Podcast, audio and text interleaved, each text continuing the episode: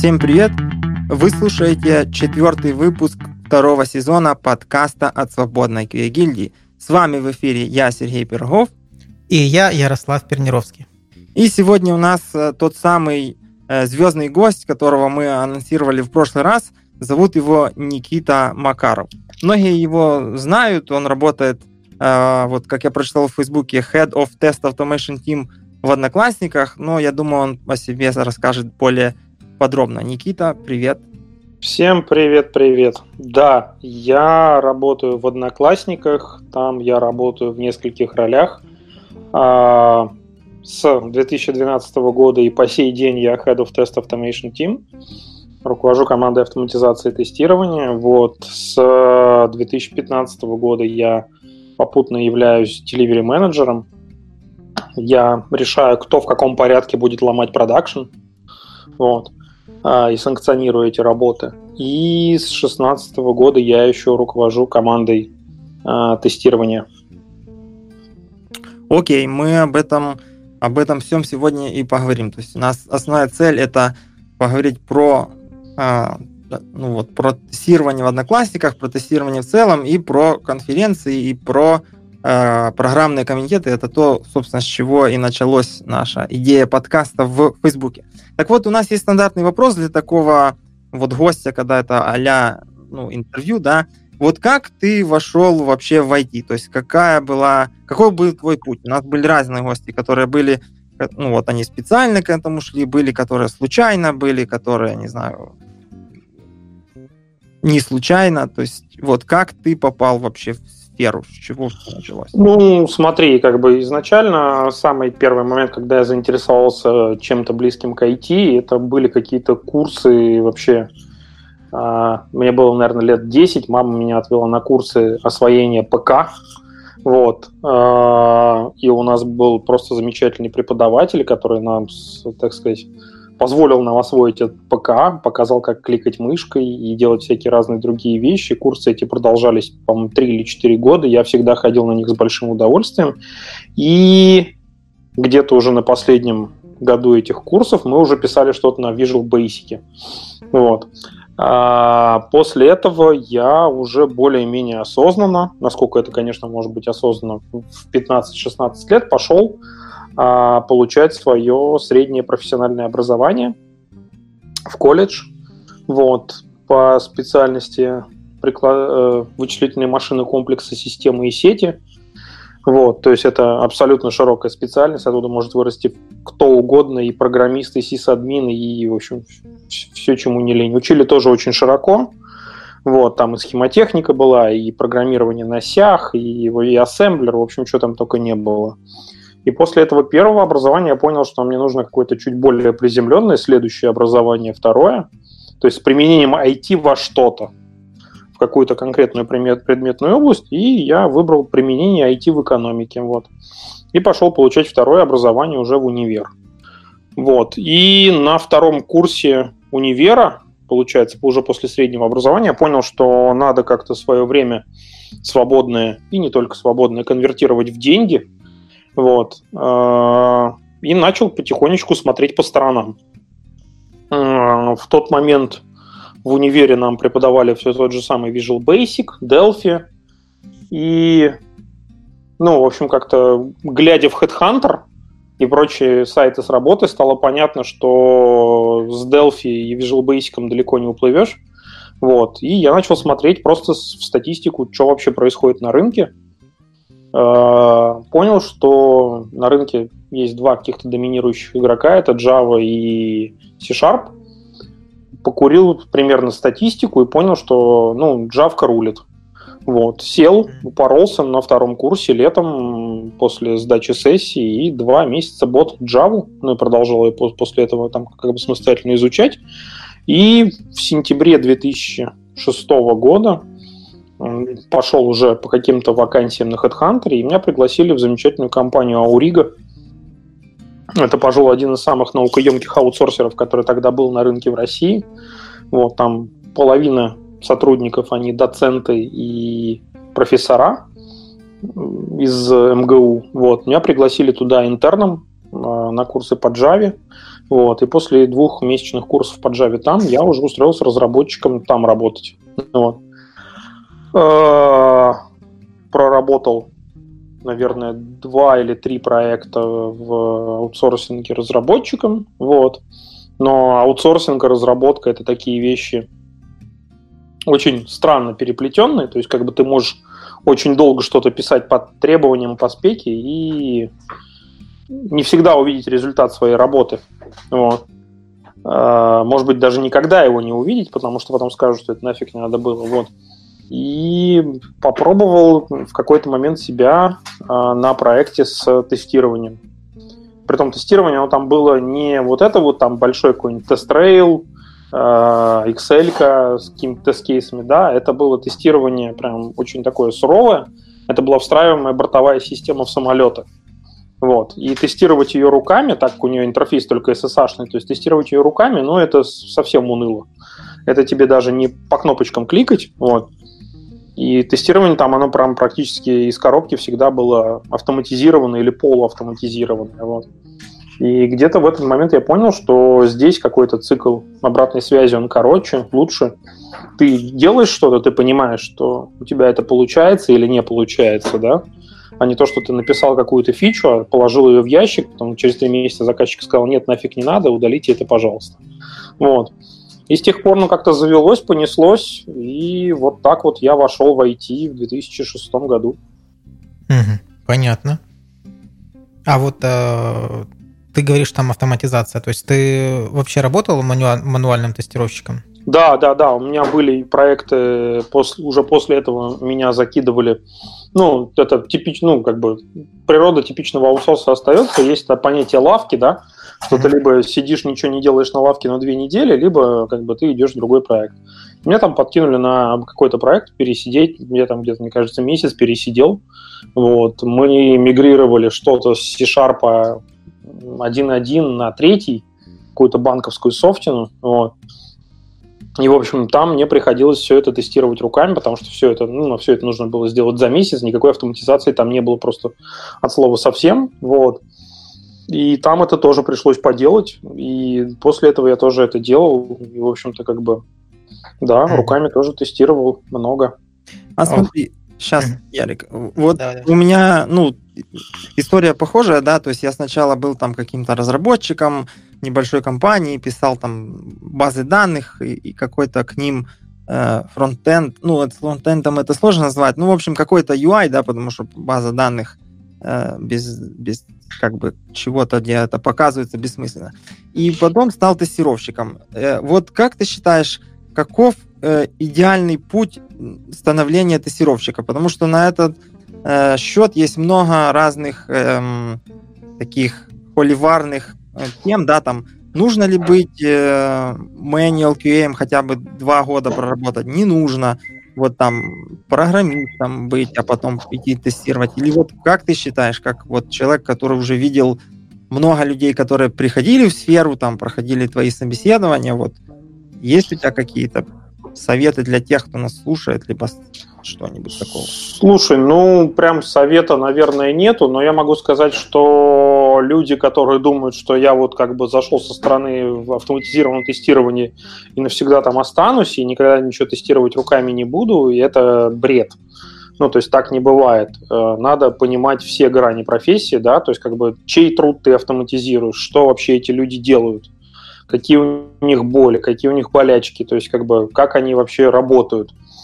Если ты пришел в тестирование со стороны ручного тестирования, да, то есть только, да, и не думаешь о том, как куда-то дальше развиваться, и вся эта автоматизация. Я с такими людьми на собеседовании, кстати, очень часто сталкиваюсь, которые говорят, ну, нафиг мне все это программирование.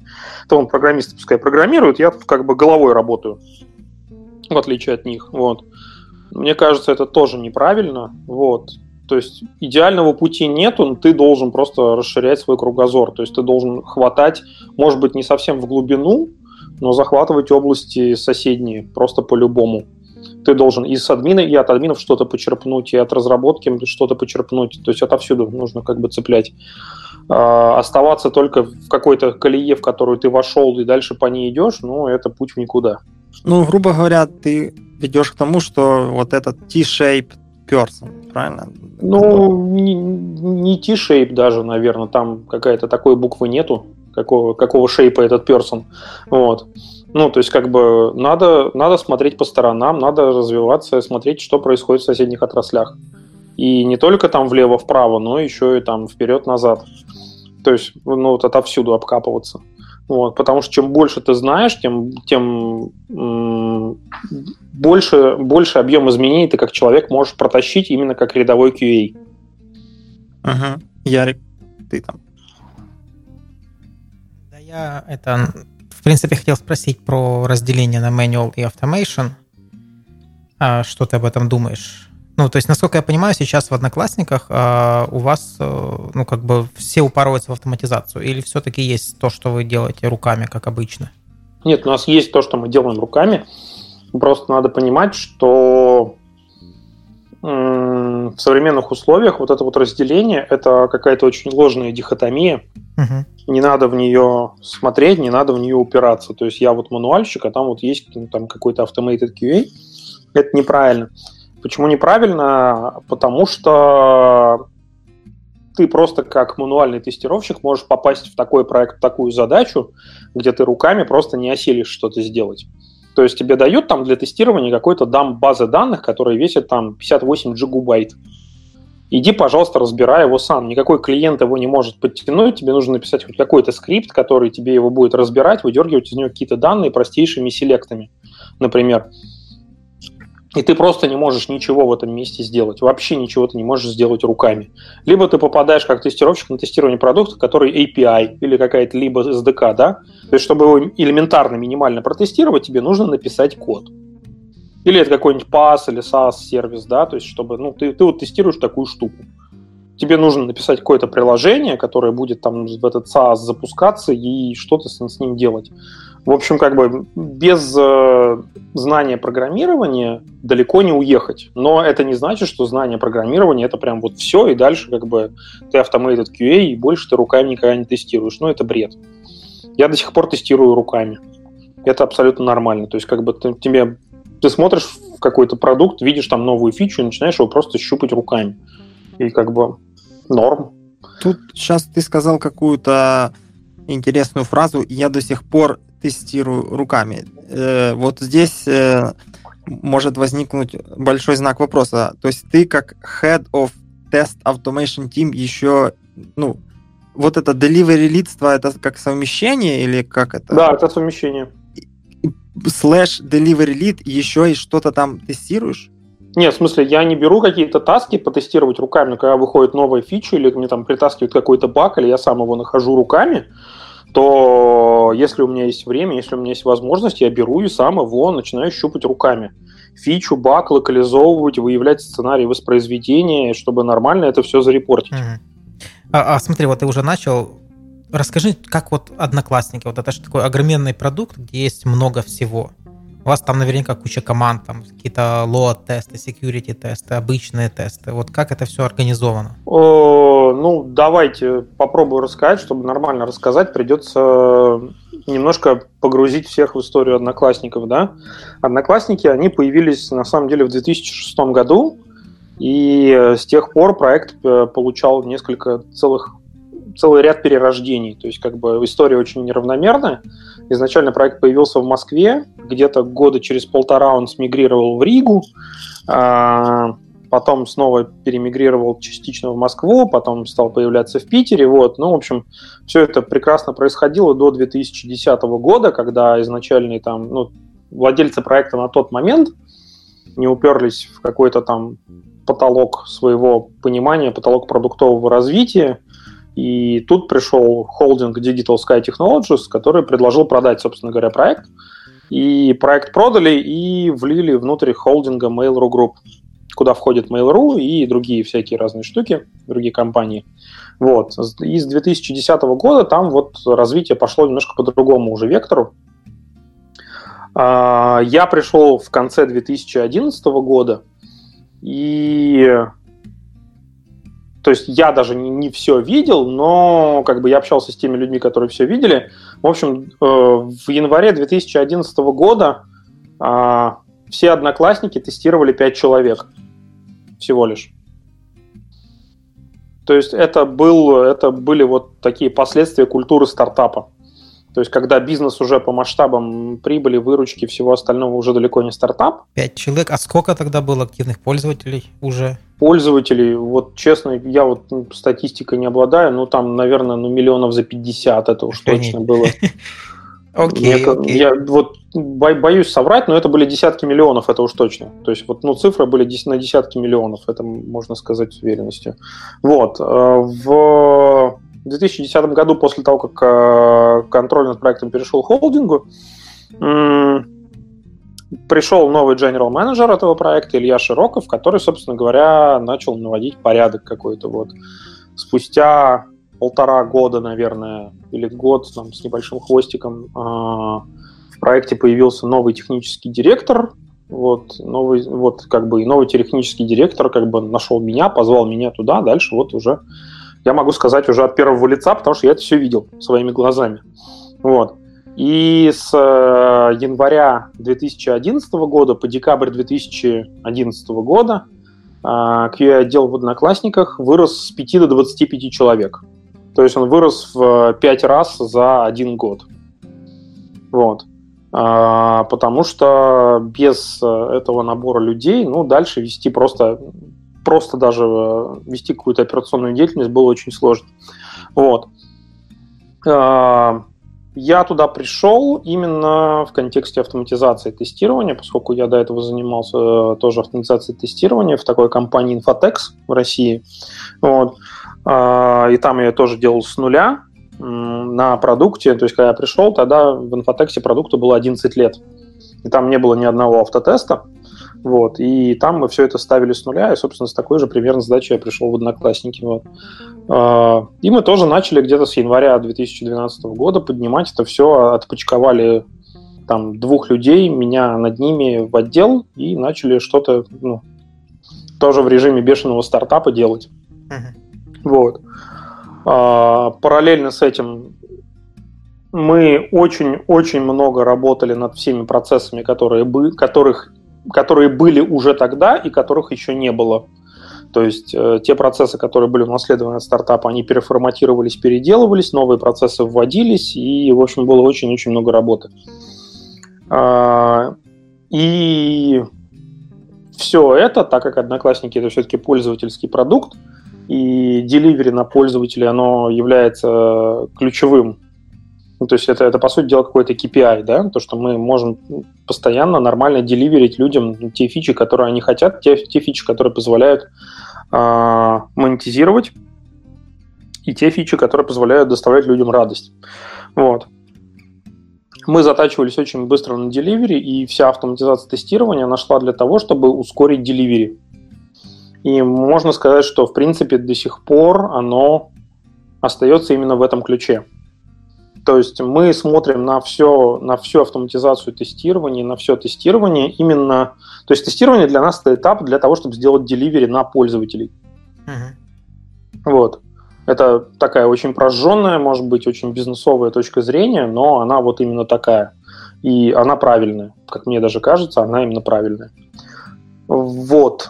С 2012 года и по сей день мы очень-очень много чего меняем, очень много чего ускоряем, очень много чего переделываем.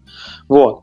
А, что касается тестирования в Одноклассниках, тестирование в Одноклассниках, оно делится на самом деле на два таких больших аспекта. Все, что касается именно технической части, и что, что касается пользовательской части. Uh-huh. А, то, что касается технической части, это в большинстве своем на себя берут разработчики. То есть, если ты добавил поле в базе данных и не проверил, что оно у тебя, что твой сервис с этим новым добавленным полем поднимается, ты сам себе злой Буратино, и то, что тестировщик этого не нашел, это не, не факап тестировщика, потому что он должен, не должен это искать. Вот. А, почему так? Потому что тестировщики у нас все-таки, они берегут пользовательский experience. А тестировщики у нас, они смотрят на продукт э, с точки зрения пользователей, во имя пользователей и во имя удачных, успешных запусков. Вот. То есть mm-hmm. их задача это оберегать э, нашу пользовательскую базу, которой мы очень дорожим, от э, неудачных запусков. Вот. Соответственно, именно в этой плоскости дальше разделяется примерно все. То есть тестировщики у нас участвуют в запуске продуктовых экспериментов, но когда происходит какой-то технический эксперимент, там, допустим, сменили э, одну версию Cassandra на другую, ну, тестировщики могут быть даже не в курсе, ну, потому что им это вообще нафиг не надо. То есть это вне зоны их ответственности, в их зоне ответственности и так дофига всего находится. Вот. А в некоторых местах это, конечно же, не так. Да? То есть как бы есть низкоуровневые достаточно продукты, там типа нашего API, да, где тестировщик в курсе очень многих всяких технических штук, но это обусловлено именно э, э, спецификой самого продукта. Ну, то есть спецификой той части. Вот. Э, как это устроено внутри? Внутри одноклассников нету какого-то dedicated отдела, то есть одна комната с тестировщиками, куда как бы менеджеры заходят, так сказать, с ведерком вазелина и тяжелыми вздохами. Вот. А, у нас все тестировщики сидят внутри проектных команд, а, и они работают вместе с командой. То есть KPI команды, это в том числе они относятся и к тестировщику. Mm-hmm. То есть тестировщик работает в упряжке вместе с продуктовой командой. А, почему я говорю, что вот это, ну, у нас нет dedicated отдела, потому что на моем предыдущем месте работы это было вот в буквальном смысле именно так. То есть комната, в которой сидит 30 тестировщиков, а, при том довольно суровых ребят, каждый из которых там может уделать любого админа и никейщика. Вот, потому что мы тестировали VPN-решение а, с энтерпрайзной обвеской по бокам, то есть mm-hmm. это там аналоги циски и все остальное, и там сидели 30 довольно суровых ребят. А, куда менеджеры проектов заходили, так сказать, это с, не всегда со счастливым лицом. Разработчики в том числе. Но это другая культура, это другой тип продукта. Здесь не так. Здесь мы все-таки нацелены на скорость.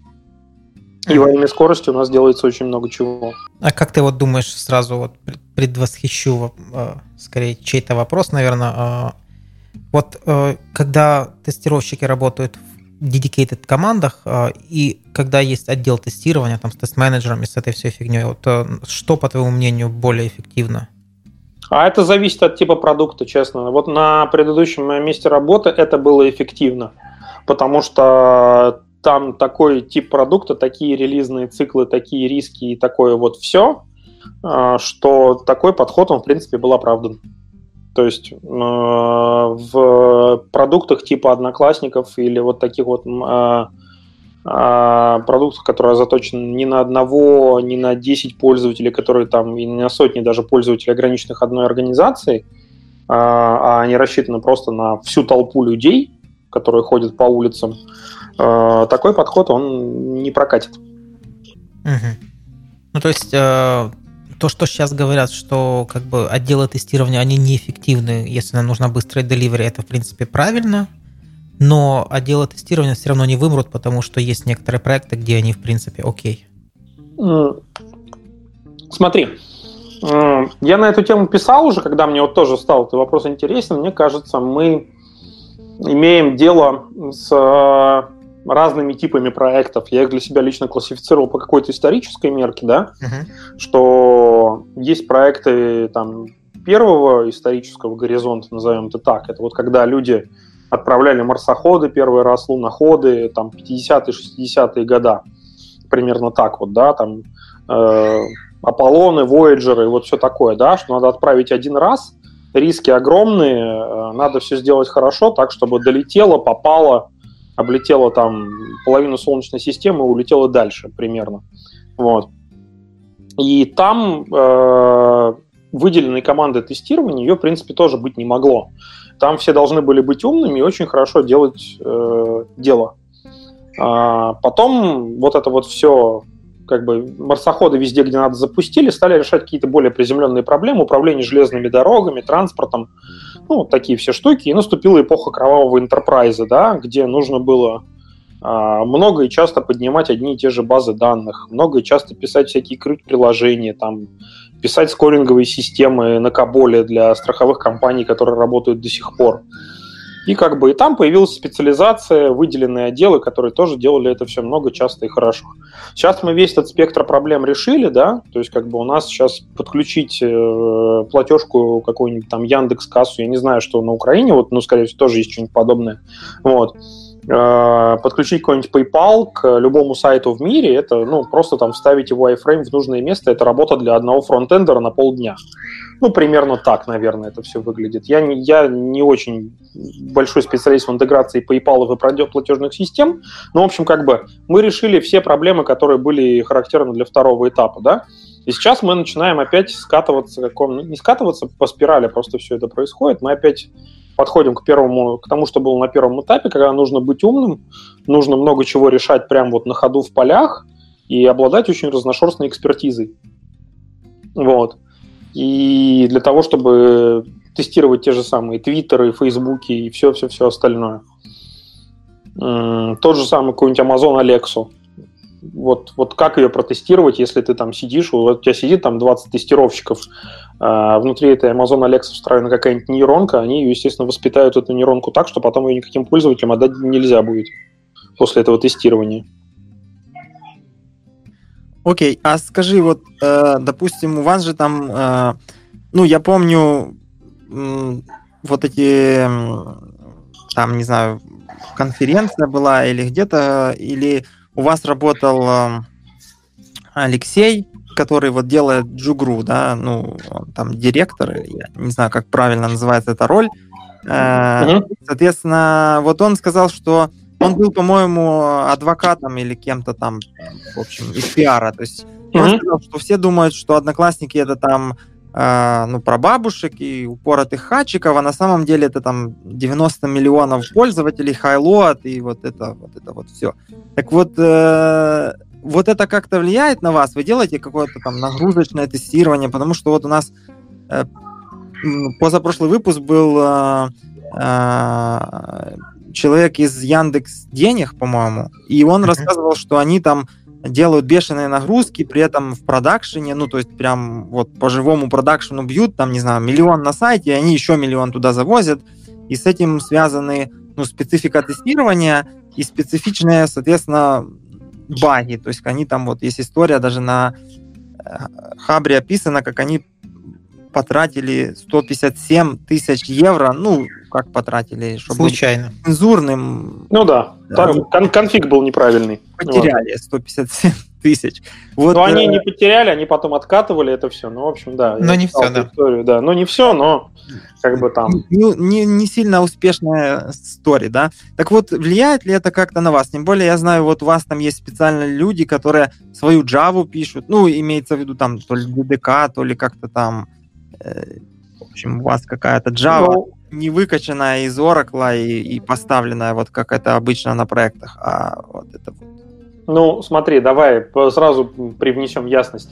А, первое, тестирование в продакшене это всегда хорошо. Я всегда за это топил, топлю и топить буду. Вот. Самое главное это делать так, чтобы ваши пользователи, ну, либо это не замечали, либо замечали крайне редко и без ущерба. Вот, что вы там что-то тестируете в продакшене. Это с одной стороны. Вот. А, про нагрузочное тестирование. Да, мы этим занимаемся, особенно в контексте всяких хранилищ, кэшей и всего остального. И мы тоже это делаем в продакшене. Почему так? Ответ очень простой.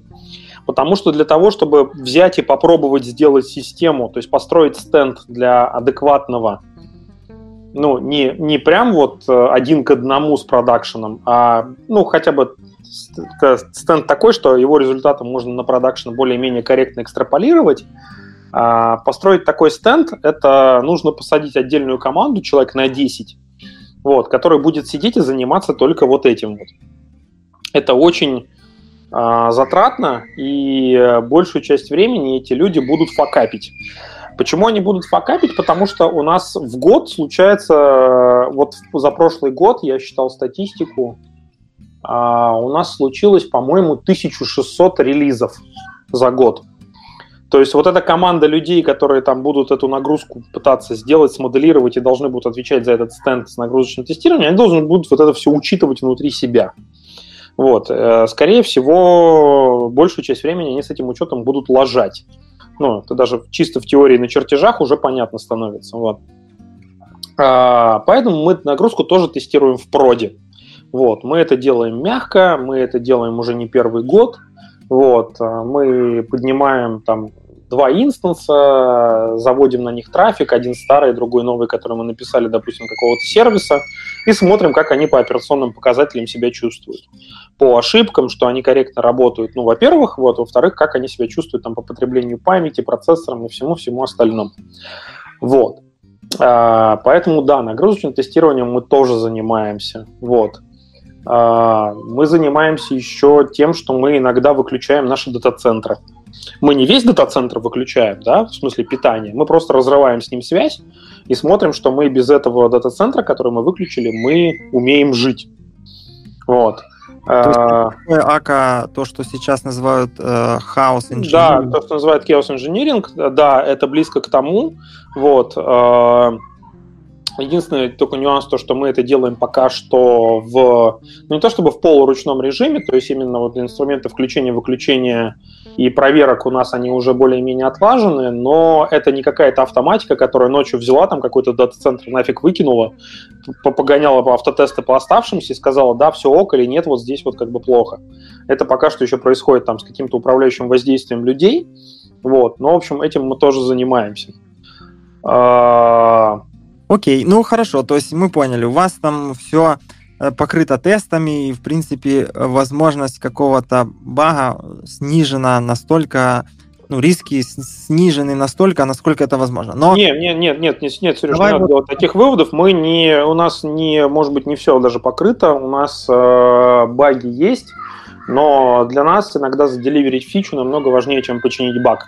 Так вот, у нас есть здесь вопрос про э, самый тупой, ну, здесь нецензурное слово, проебанный баг в карьере. Э, вот э, какой-нибудь из раздела вот было что-нибудь вот как 157 тысяч потеряно или что-то вот какие-то такие зашкварные, срыв, срыв покровов, что вы там, не знаю, э, можно залогиниться в Mac, не зная пароля, вот что-то такое. Не, такого, такого прям не было, э, прям, прям вот нашего бага. Был баг не наш, э, притом был баг не один. Э, мы об этом рассказывали в... Был баг, короче, в интерпретаторе Баши и был баг в ядре Центоса. Эти два бага сошлись, и благодаря стечению этих двух обстоятельств, ну и еще пачки а, обстоятельств, которые дополнили просто эту картинку, мы в 2013 году легли на 4 дня, на 3 дня. То есть там 3 дня полного даунтайма, и руками надо перезагрузить 5000 серверов. Вот. Мы об этом в нашем опыте рассказывали э, в прошлом году на техтрейне. Выступал наш технический директор, то есть, который был, так сказать... А э, ты не знаешь, видео где-то есть? Чтобы... Да, видео есть, я могу сбросить. Э, это жесть. Там. Окей. Это, нет, это на самом деле была жесть. Особенно прикол заключался в том, что где-то минут за пять до этого инцидента один из разработчиков в Москве аккуратно закрыл ноутбук, так сказать, вынул его из зарядки, сказал, ну все, я на сегодня закончил, встал и ушел. Вот, и как бы это было прям, ну, при том, что это было где-то там часа в 3-4 дня, вот, это был прям эпический выход, то есть как бы все подумали, что он что-то знал или что-то даже сделал, вот, хотя на самом деле нет. Вот. Э, да, но после вот таких вот инцидентов, после таких вот даунтаймов, начинаешь очень много думать на тему того, что учебники по теории вероятности пишут все-таки не те люди, которые их должны писать. Потому что то, что по учебнику никогда не должно было пересечься в жизни, в реальности, ну, то есть математическая вероятность таких вещей, она там не то чтобы нулевая, то есть как бы там нужно 15-20 миллиардов лет подождать наступления этих событий. Но на самом деле случается, и случается намного чаще, чем мы думаем. Окей, okay, а какие выводы вы после этого сделали? Слушай, выводы мы стали делать еще до этого. А, у нас еще до этого была концепция того, и она есть до сих пор, она относится ко всем сервисам, что мы должны жить с потерей любого из своих дата-центров. Вот. Mm-hmm. Мы к этой концепции пришли после ряда инцидентов еще в 2012 году, начали над этим работать, но, к сожалению, вот до инцидента 2013 года мы его называем 404 Day, потому что он произошел 4 апреля. Вот. Э, мы, к сожалению, до конца подготовиться не смогли, Сейчас мы к нему, мы уже как бы работаем строго в соответствии с этой концепцией. Даже могу сказать больше, что инфраструктура автоматизации тестирования, которая изначально там строилась на офисных мощностях, и mm-hmm. в 2015 году была переносилась в продакшн, на продакшн мощности, то есть в дата-центры, она переносилась, исходя уже из этой идеологии. То есть как бы при потере дата-центра мы можем продолжать гонять даже автотесты. Вот. То есть как бы при, при такой большой аварии ну, инфраструктура должна быть достаточно устойчивой даже для того, чтобы проверять, ну, для, даже для того, чтобы гонять автотесты, а не только чтобы обслуживать людей. Угу, отлично. А вот э, если случится то, чего там все сейчас боятся, а если вдруг Россию отключат от интернета, это как-то на вас повлияет? Вы там останетесь работать? Слушай, это, конечно же, на всех повлияет. А, ну, в смысле, я имею в виду, типа, сервис как сервис, то есть как продукт. То есть вы там упадете, не упадете, переключитесь на какие-то свои... Ну, мы не упадем, потому что мы полностью находимся в России, uh-huh. это с одной стороны, но надо понимать, что интернет — это все-таки глобальная система, и когда один инженер в Японии неправильно конфигурирует э, один из центровых магистральных BGP-шлюзов, да, то есть как бы, ну, uh-huh. начинает штормить весь мир, то есть всю Москву шатает и вообще весь, всю планету шатает. И все это видят у себя на дэшбордах, на мониторингах. То есть э, без последствий это, скорее всего, не останется. Вот. Ну, а вы моделировали такую ситуацию? То есть, если вдруг настанет час X? Нет, мы, насколько я знаю, мы не моделировали такую ситуацию, потому что мы как бы надеемся, что все будет хорошо. Угу. А тут, кстати, вопрос э, из э, этого из ютубчика пришел. А сколько у вас количество посещений в день по уникальным IP в среднем? Вот честно, не могу сказать, я могу точно сказать, что у нас есть официальные цифры, которые нам специально поставляются раз в месяц, э, они публичные. Это то, что у нас 71 э, миллионов э, юников уникальных пользователей в месяц. Uh-huh. Как они распределяются по IP, вот честно не могу сказать. Могу сказать, что как только на Украине нас заблокировали, у нас э, прям тут же вырос трафик из Нидерландов, Австрии, Германии и прочих мест, насыщенных да, дата-центрами, в которых стоят VPN-сервисы. Вот. То есть это мы, это мы прям на себе заметили. Вот, то есть как бы подросли те локации по IP-адресам, ну, которые до этого вели себя очень спокойно. Вот. Ну, я думаю, что это не только у вас. Да, это не только у нас, это, наверное, было вообще много где. Так, О, вот, кстати, да-да. Разбавим да, немного вот эту всю... Ну, давай, разбавляй. У нас работал хаос инжиниринг в подкасте, и у меня на карте, которую я пишу звук, закончилось место, и мне пишет full card. Поэтому у нас звук будет, скорее всего, вот из Ютуба. Ну, такое, в общем. Так а ты перед это перекинь карту что-то. Да как, как я в рантайме перекину карту? Ну, мы помолчим две секунды, ты ее перекинь. Присоединять. Да ладно, уже поедем, как, как едем. Э, Окей. А вот э, есть еще такое, я не помню, мы когда-то, по-моему, на Киофесте начали об этом говорить, но так оно как-то э, э, тема, тема э, умерла, короче. Вот про open source, да, вы как большая компания, то есть, ну, уважаемая, там, вот это все, но вы, насколько я знаю, не особо позиционируете себя как какой-то open source э, коммиттер или там, я не знаю, то есть вы не особо в это вкладываетесь и что-то делаете, или я не прав? Ну, смотри, тут вот как вопрос, что ты имеешь под этим в виду? А, у меня ребята, да, даже из числа команды автоматизации, они коммитят в open source. Какие-то pull реквесты которые нам прям нужны, и там они, ну, как бы понятно, что open source он везде неравномерный, где-то быстро берут, где-то не берут вообще, где-то где что-то как-то происходит, да, вот, где-то просто проекты заброшенные в open source, то есть как бы мы что-то там закидываем в open source, в open source вещи, которые, те изменения, которые мы бы хотели видеть в, в мейнлайне, вот, чтобы не мараться со своими форками в руках, вот, и не думать, что там вообще происходит. А, это с одной стороны. С другой стороны, если ты имеешь в виду, что мы мало выкладываем каких-то своих внутренних наработок в open source, то, наверное, да. Мы выкладываем только те вещи, которые могут быть переиспользованы, ну, прям практически из коробки. Вот. А, потому что выкладывать в open source что-то, а, над чем вы будете там два месяца сидеть, страдать, понимать, как это завести, как это использовать, как это мониторить, как, как вот с этим вот совсем все делать, да, ну, наверное, не очень правильный подход, вот. А, почему так? Потому что мы сначала решаем свои внутренние проблемы, и решаем их в связке с той инфраструктурой, которая уже есть, с теми же самыми мониторингами, логированием, дэшбордами, статистикой, всем-всем-всем-всем-всем, да, и потом просто садиться, отпиливать это все изнутри, только ради того, чтобы отдать это в open source, очень трудно, с одной стороны, а с другой стороны, оно очень часто кажется бесцельным. Попробую объяснить, почему. То есть, как бы, а, чаще всего вам потребуется то, что, ну, то, то, что делают наши разработчики, например, да, оно вам потребуется только в тех случаях, когда у вас есть сопоставимые объемы трафика. Когда у вас есть сопоставимые объемы пользователей и трафика потому что это какие-то задачи, ну, крупные, нестандартные, для них нет готовых инструментов. Для всех маленьких и простых задач готовые инструменты уже сделали, чаще всего. Вот. Они классно работают, вокруг них есть живое комьюнити, мы их тоже используем, и, в общем, как бы, просто мы их используем, да. Мы их выкачали с Maven Central, подключили к себе, попользовали, и нам хорошо.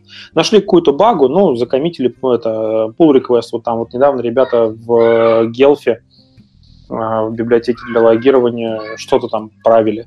То, что вот нас там совсем не, устра... не устраивает, но нас прям очень сильно напрягает. Вот. Вроде бы даже закоммитились в mainline, я не помню, там не, не отслеживаю чисто вот эту вот всю тему. Вот. Но, в общем и целом, как бы всякие разные наши внутренние специфические штуки, они вам будут нужны только если у вас есть сопоставимый объем трафика, нагрузки и все остальное. А какие-то такие вещи, как, допустим, в Яндексе делали, ну, тот же Allure там, что-то для тестирования у вас есть такое, или вы просто юзаете? У нас, у нас есть для тестирования, да, но оно, опять же, оно решает наши внутренние задачи, mm-hmm. и в какой-то момент мы думали насчет того, чтобы это все заопенсорсить, но мы не нашли ресурсов на то, чтобы этим заняться. То есть для, для, для того, чтобы отпилить оттуда все наши внутренние системы, вот, э, у нас есть, да, куча всяких разных э, разработок, которые находятся внутри. У нас есть кастомные раннеры для G-Unit, они сейчас уже, может быть, никому особо не нужны, потому что вышел G-Unit 5, но у нас они как бы лежат на полочке с 2013 года, написанные, да, и они позволяли еще тогда делать, ну вот, и до сих пор делают чуточку больше, чем то, что умеет делать G-Unit 5. Вот. То есть э, там есть всякие разные такие очень специфичные вещи, которые, может быть, нужны нам, может быть, не только нам. Ну, вот, в общем, как-то их можно попробовать по, по open source. Но в контексте появления JUnit 5, который, в который лично я сам донатил денег, лишь бы он только вышел, вот, э, я не думаю, что это просто целесообразно этим заниматься сейчас. Мы сейчас стараемся внутри новые проекты уже запускать на JUnity 5. Uh-huh. То есть не использовать даже старые разработки, чтобы просто сократить объем Legacy и использовать какие-то продукты, которые есть на рынке э, out of the box. Вот, тем более, что G-Unit 5, да, действительно, он конфетка даже по сравнению с тестом G. Окей, okay. uh, ну и сразу вопрос от слушателей. На чем тесты пишете? Стак технологий библиотеки? Uh, все очень просто. Одноклассники это почти на 100% Java Shop. Uh-huh. То есть у нас Java везде, где она только может влезть. Ну, то есть кроме каких-то там мест, куда кроме, ничего кроме JavaScript или плюсов не влезает. Вот. Ну, фронтенд это, естественно, JavaScript. Uh-huh. Вот. Э, там отдельная своя жизнь, вот, э, все, что находится внутри, это Java, ну и, соответственно, как бы все Java-related э, вещи. G-Unit как основной именно тестовый фреймворк, экстеншены для него, всякие расширения, листенеры и прочее, прочее, вот, раннеры. Okay. Для, для веба, естественно, Selenium, о, да, кстати, а в каких браузерах тестируете? Там, есть ли мобильные девайсы, реальные, нереальные? Там, используете какие-то клауд-сервисы? Сейчас, сейчас, одну секунду, вот. А тоже на Java тестируется. Там а, просто под себя написанный фреймворк, который, по сути дела, является клиентом. То есть, mm-hmm. ну, там, там G-Unit плюс а, какие-то обвязки именно для себя. А, что еще? Ну, всякие разные другие вещи, которые тоже API-like, они тестируются, ну, тоже там ни, ни, никаких велосипедов особо больших не изобретается, какие-то внутренние обвязки, хелперы, генераторы данных и чистый G-Unit. Uh-huh. Ну, то есть там с рулами и прочими-прочими вещами. А, вот. Так, какой там вопрос был? Про браузеры. А, смотри, а, по браузерам у нас все очень просто. У нас есть статистика. Вообще у нас э, к нам пользователи приходят с более чем 200 user-agent ов. Поэтому заниматься вот этим вот всем, то есть там даже очень часто возникает вопрос, то есть как бы дешифровать, что это за user-agent, что это за браузер, где он вообще как бы, кто его сделал кто пошел вот на, на этот э, шаг. Но, в общем, самое смешное, что лидирующим браузером даже среди наших пользователей является чистый, именно чистый Google Chrome. Вот. Uh-huh. А он идет с более чем троекратным отрывом. На втором месте, мне кажется, Яндекс браузер или Opera, но Opera тоже, который на WebKit. Opera? То есть, да, Opera, которая на, на WebKit. Ну, то есть это не, не та, которая вот была там до 12... Ну, не, не, я понял, понял. Вот. А та, которая новая нормальная опера. Вот, то есть как бы в топ-3 а, это WebKit браузеры, ну, WebKit-based браузера, скажем так, вот. И где-то там еще болтается сбоку Firefox. Вот. Uh-huh. Ну, то есть, как бы, а вот всякие интернет-эксплореры и прочая дичь, она, ну, там, она, конечно, входит, наверное, в топ-10, но как раз вот на последних местах. А мобилочки есть у вас там? Мобилочки, мобилочки в смысле? Ну, мобильный application же есть у вас? Э, да, да, да, конечно, у нас есть Android, iOS, э, все у нас. То есть и вы это тестируете на реальных девайсах? На мы это тестируем облачных? по-разному, мы, мы стараемся по максимуму тестироваться на эмуляторах, потому что опыт тестирования на реальных девайсах – это боль. Это реальная боль, и, в общем, э, во-первых, у нас нету в наших приложениях GPU фич. То есть для чего нужен реальный девайс сейчас, в 2019 году, как мне кажется, да, это то, чего нельзя засунуть в эмулятор, а в эмулятор пока что нельзя засунуть GPU ускорение. И то, мне кажется, это только пока, как только на этом GPU начнут уметь, как, как вот в компьютерах делать на CUDA инструкциях все, что только хотят делать, а, разработчики Android эмулятора засунут это внутрь, проброс этих инструкций на железку, и все будет хорошо. Вот, то есть как бы не надо будет даже заморачиваться, можно будет и даже для GPU ускорения использовать эмулятор. вот. А с iOS это тоже мы стараемся делать на симуляторах ios вот. А, и мы частично используем реальные устройства, потому что мы на них делаем некоторые перформанс-замеры, а, мы на них делаем тестирование э, обновления версий, как наше приложение с версии там, 2016 года вдруг внезапно обновится на последнюю релизную версию. Вот. Прямо на реальном физическом устройстве, чтобы оно накатило все миграции баз данных при обновлении, чтобы оно все это сделало. Вот. Uh-huh. На больше мы стараемся, ну, то есть э, ручное тестирование на реальных телефонах мы тоже делаем. Ну, у тестировщиков есть телефоны, да, мы их покупаем в офисы, и они на них тестируют. Угу. Тут опять же что-то зрители э, рассыпались вопросами, спрашивают, а тесты вы пишете там чистый JUnit или там вы используете какой-то кукумбер или что-то? То есть у вас тесты с точки зрения программиста или с точки зрения какого-то там бизнес-аналитика? Мы пытались, мы пытались давно-давно в 2013 году а, нашим тестировщикам привить любовь к всяким штукам типа keyword-driven тестинг э, в виде робот-фреймворка, в виде кукумберов и всего остального. Э, все эти наши попытки, они очень быстро разбились о банальный вопрос любого тестировщика, который владел любым из этих инструментов на базовом уровне, а вот у меня есть 10 статусов, да, я хочу их все удалить. Как мне это написать вот в этой штуке? Вот, то есть как бы как только тестировщик начинает хотеть от тебя обычный for или if написать, вот keyword-driven тестинг, все кукумберы, BDD и все остальное начинают в этом месте очень знатно ложать. Вот. А тестировщик, он человек такой умный, прошаренный, и, в общем, как бы ему это делать очень хочется. Вот. А, поэтому мы забили на эту затею и научили тестировщиков программировать. Вот. Это стоило нам времени, это стоило нам денег, но так лучше, на самом деле, чем вот сидеть по уши в БДД. Согласен. Хотя, да, с другой я... стороны, знаешь, бы, подожди, э, бытует мнение, что если у тебя ифы в тестах, то это дико плохо. Нет, ифы в тестах это дико плохо, я его полностью поддерживаю, но у тебя ифы могут быть при подготовке, при зачистке данных, да? Uh-huh. И ну, там, там это да. уже вполне валидно. Но не смог у тебя тест подготовить данные, значит, и зачищать нечего.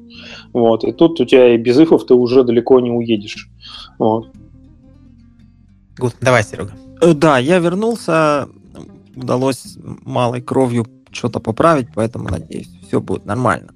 А вот, э, ну, мы уже тут много обсудили, там у нас есть вопросы в чате такие достаточно разувесистые, там, а почему тест NG не подошел, ну, я думаю, уже ответил. А я могу рассказать, почему тест NG не подошел. Давай, давай.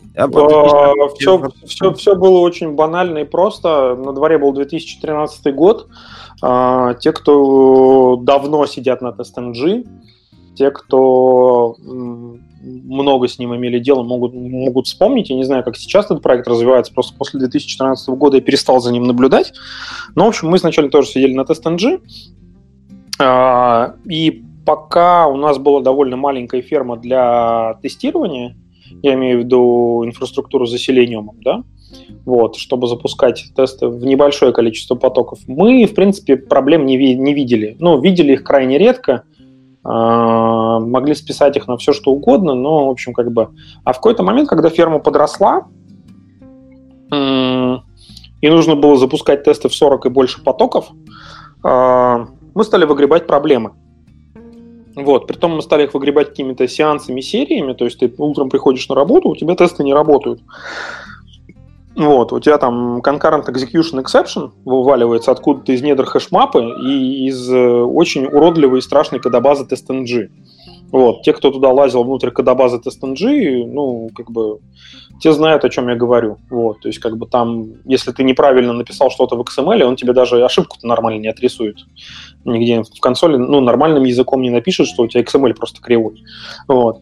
А, и в, наверное, мае 2014 года у нас случилась первая серия таких проблем, и мы начали как-то думать о том, чтобы что-то сделать с тем, чтобы смигрироваться с TestNG. Ну, начали потихонечку писать раннер, писали, писали, писали его, а, отложили в сторону, проблемы куда-то ушли, вот. А, потом, спустя пару месяцев, проблемы вернулись, и за одни сутки в октябре 2013 года мы смигрировали 500 тестов, весь проект, короче, с end-to-end тестами, раннер и всю инфраструктуру запуска автотестов с тест-engine G-Unit. То есть это там была бессонная ночь, когда мы опиливали этот раннер, как, как только я вот лично сидел его опиливал как только мог. Вот. Но потом, когда на следующий день как бы тесты завелись, побежали и не было ни одного эксепшена там по причине самого фреймворка, я откинулся, закурил, а вечером пошел напился. Вот. И после этого я с TestNG не связываюсь, и на самом деле, посмотрев в кодобазу JUnit 4, я просто после TestNG залез и плакал слезами счастья. Это писали прекрасные люди, памятникам за это надо поставить, там все очень понятно, очень расширяемо, очень классно, и мы уехали с этого TestNG, и нам хорошо. Вот. Это отлично. Вот ты сказал, что ты пошел напился, то есть все знают, ты, ну, кто читает твой Facebook, что ты очень сильно увлекаешься а, разного рода алкогольными напитками изысканными. Можешь немножко рассказать, откуда это все пошло? Да, слушай, это пошло еще, наверное, год с 2008, когда я еще был студентом, у меня друзья работали в дистрибьюции алкоголя, и так как они работали в дистрибуции, они могли делать мне какие-то скидки на очень вкусные вещи, и я понял, что можно быть студентом и пить что-то вкусное, и вот с тех пор я как бы очень много исследую мир виски и вина. Вот. А какое вино самое лучшее на сейчас, ну, тебе ну, лично? Ну, это, это, это, это очень странный вопрос, то есть, как бы понимаешь, не, давай, у меня нет одного какого-то любимого, у меня их очень много. По-другому, а сколько примерно как это там, видов или вот, не знаю. Короче, сколько ну, примерно перепробовал различных инстансов алкоголя ты?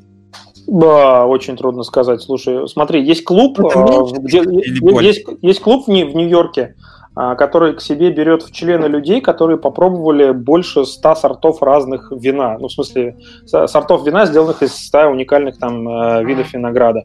Uh-huh. Ну, я бы там уже был членом, я думаю, раза два или три. Вот. То есть, как бы, ну, я, я не считал, но ну, так на вскидку, ну, ну, уж за сотню точно там перешел.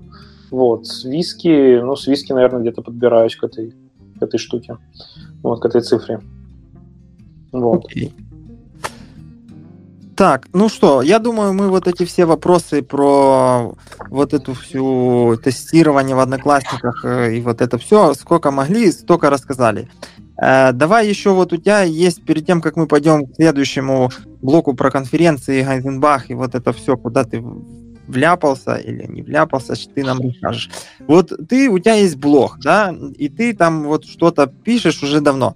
Это как э, вот для тебя как что? Как просто сел, появилось время, написал или или как вот оно выглядит? Слушай, смотри, а, изначально он был предназначен для какой-то фиксации наблюдений. Вот. А потом я в какой-то момент времени для себя понял, что наблюдения мои, особенно с моим опытом, тогда еще они мало кому интересны, не вызывают никакой реакции у людей. Вот. И в какой-то момент времени я стал там для себя фиксировать какие-то интересные вещи.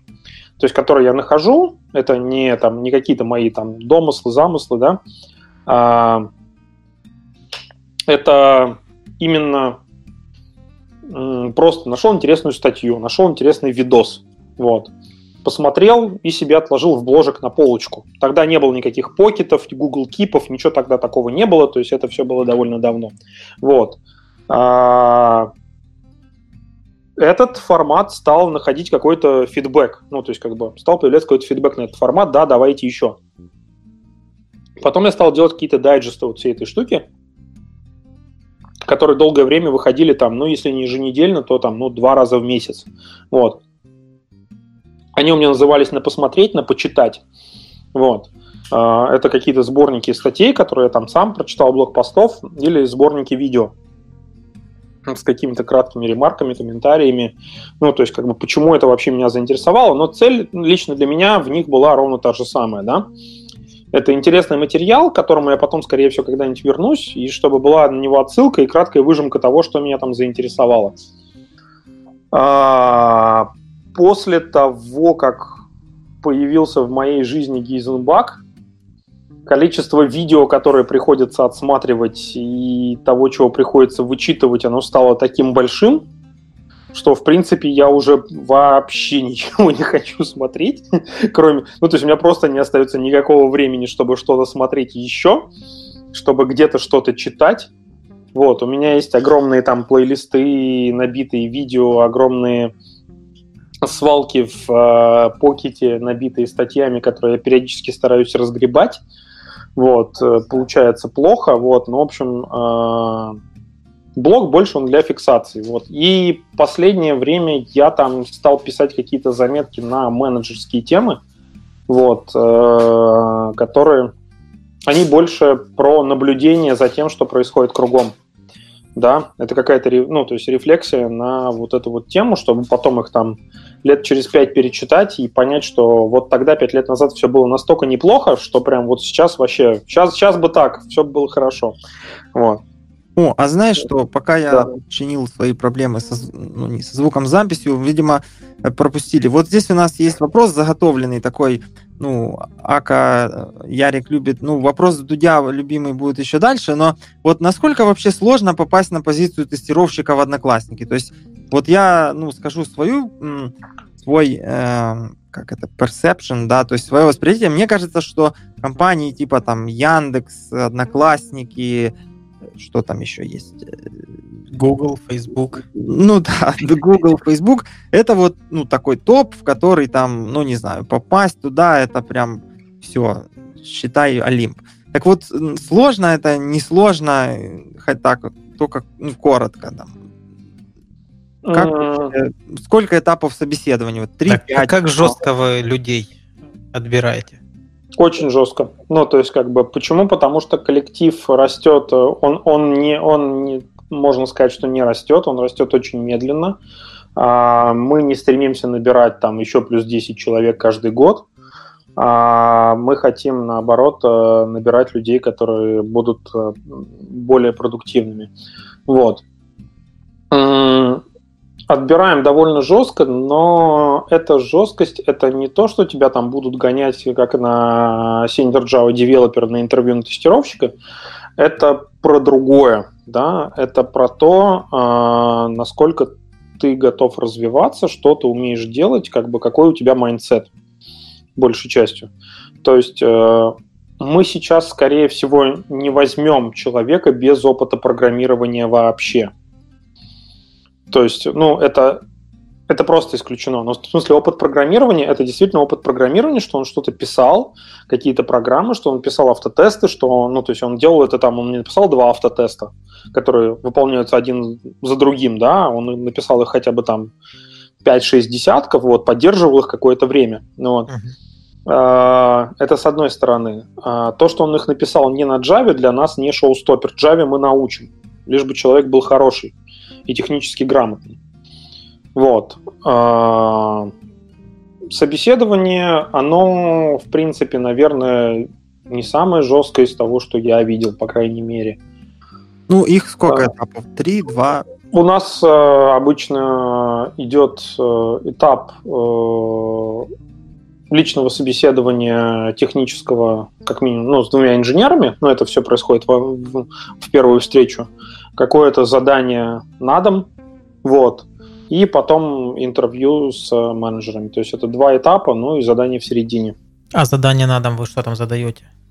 В зависимости от позиции, то есть в зависимости от роли. То есть, то есть это какая-то программерская задача или там сделать тест дизайн ну, см- смотри, если мы говорим про ручного тестировщика, то мы даем ему какой-то раздел у нас э, на Одноклассниках и говорим, пожалуйста, там вот накидай нам тест-план uh-huh. вот на эту штуку, да, и в принципе на таком простом задании вполне себе видно, как бы, что человек увидел, что человек не увидел, о чем он подумал, о чем он не подумал, да, то есть там соврать очень трудно. А без задания может? Или задание это как типа... Вот... А, зада... а задание в любом случае будет еще какое-то там на... либо на первом, либо на втором интервью. То есть задание, которое человек решает прямо вот на месте. Ну, то вот. есть э, имеется в виду вот это домашнее задание, это не всегда, ну, это не... Оно, оно да, оно не, не всегда прибито гвоздями прямо вот к процессу. Вот, то есть мы можем его добавить, мы можем его выкинуть. С некоторыми людьми мы будем общаться только после этого задания, потому что как бы, ну, там есть много рисков, и мы хотим как-то их нивелировать. Окей, окей. Вот. А, но, в общем, да, то есть интересует именно соображалка человека, его желание развиваться и его отношение к делу также известная как ответственность. А вот, слушай, есть вот еще последний вопрос, вот это точно последний вопрос из технических, и идем дальше, иначе мы будем сейчас тут сидеть до полуночи. Э, вот мы когда-то были с Яриком на одном из метапов, там, ну, это было в Киеве летом, и к нам прибежали там два паренька, говорят, слушайте, ребята, нам, короче, у нас беда. Э, нас взламывают. Ну, короче, как взламывают? У них э, place, э, marketplace, я думаю, ты знаешь, что такое, да? Там, где вот mm-hmm. хожу, там и говорю, продам барахлишко, и кто-то тоже ложит. И этот парень, короче, что делал? На их маркетплейсе распол, ну, размещал э, объявление, типа, там, знаешь, аренда квартиры, и ты звонишь, а он говорит, ну, квартира очень красивая, ну и там фотографии, все очень красиво. Э, спрос большой для брони, ну, чтобы вот я точно для вас ставил, там 100 евро. Ну и вот, э, соответственно, ты платишь 100 евро, и как бы дальше уже, ну, все, ты как бы ни квартиры, ни твоих 100 евро. И, соответственно, он терроризировал эту площадку, говорил, что э, я, если вы меня забаните, разошлю там порнографического характера фотографии, там, детского, да, всем вашим вот клиентам, ну, или буду размещать вот на вашем этом. Ну, это ж надо сначала сказать, что он где-то слил э, базу ихнюю. Да-да-да, он знал базу клиентов, ну, якобы, я не знаю. Ну, в общем, получилось так, что ребятам был поставлен жесткий ультиматум, там, знаешь, 48 часов, иначе вот бомба. А для них, э, ну, слив вот этого там, э, ну, вот там порнографического вот этого всего вопроса, ну, они в Европе, и, короче, это там, по сути, как бы полусмерть. Э, э, соответственно, вот был ли у вас какой-то подобный случай, что вас там взламывали или вот какие-то там... Ну, и шантажировали после этого? Э, подонки там какие-то завели аккаунты и вас там, не знаю, как-то пытались поставить в неудобное положение. Или такого не было ни разу? Нет, на моей памяти такого не было ни разу. У нас периодически идут DDoS-атаки. Вот. Э, но как бы это такое явление сезонное. Ну, приходят люди... Под... Это типа... Ну, то есть, ну, весна, осень, обострение у сумасшедших. Это прям вот весной и Сумасшедшие с дедосом. Ну, мне кажется, да, просто как бы я считаю, что сумасшедшие те люди, которые против нашей команды сетевых инженеров пытаются сделать DDoS-атаку. Ну, то есть, как бы это такая... Э, ну, понятно. В общем, Там, в общем ребята, ну... ребята научились с этим работать и хорошо прокурили тему. И если кто-то придет их и удивит, ну, как бы, значит, они станут еще умнее. Но, но для этого потребуется сделать очень много всяких телодвижений очень неординарных. Вот. А прям вот таких вот сливов, э, рассылок нет такого у нас. Я не, я не помню. Окей, окей. Ну хорошо, давай теперь пойдем. Вот ты много рассказывал на других подкастах и вообще в, не помню, там где-то в каком-то или это при личной встрече про Гайзенбах, да? То есть вот ты как инженер сидел, сидел там, ездил э, в, в другие страны, на другие конференции, понял, что все это дно, и как бы хочешь сделать хорошо, возьми, сделай сам. Правильно? Я понимаю? Примерно, да. Примерно и, соответственно, так. вот вы, ну, не вы, а, наверное, вот как бы Гайзенбах, да, то есть это была идея, как ты пришел к Джугру и сказал, а давайте сделаем, они пришли к вам, или а, это вот просто, знаешь, совпадение э, звезд на небе. То есть ты хотел, и они пришли с таким забросом, или были не против, и вот оно все получилось. Короче, кто первый начал? Да.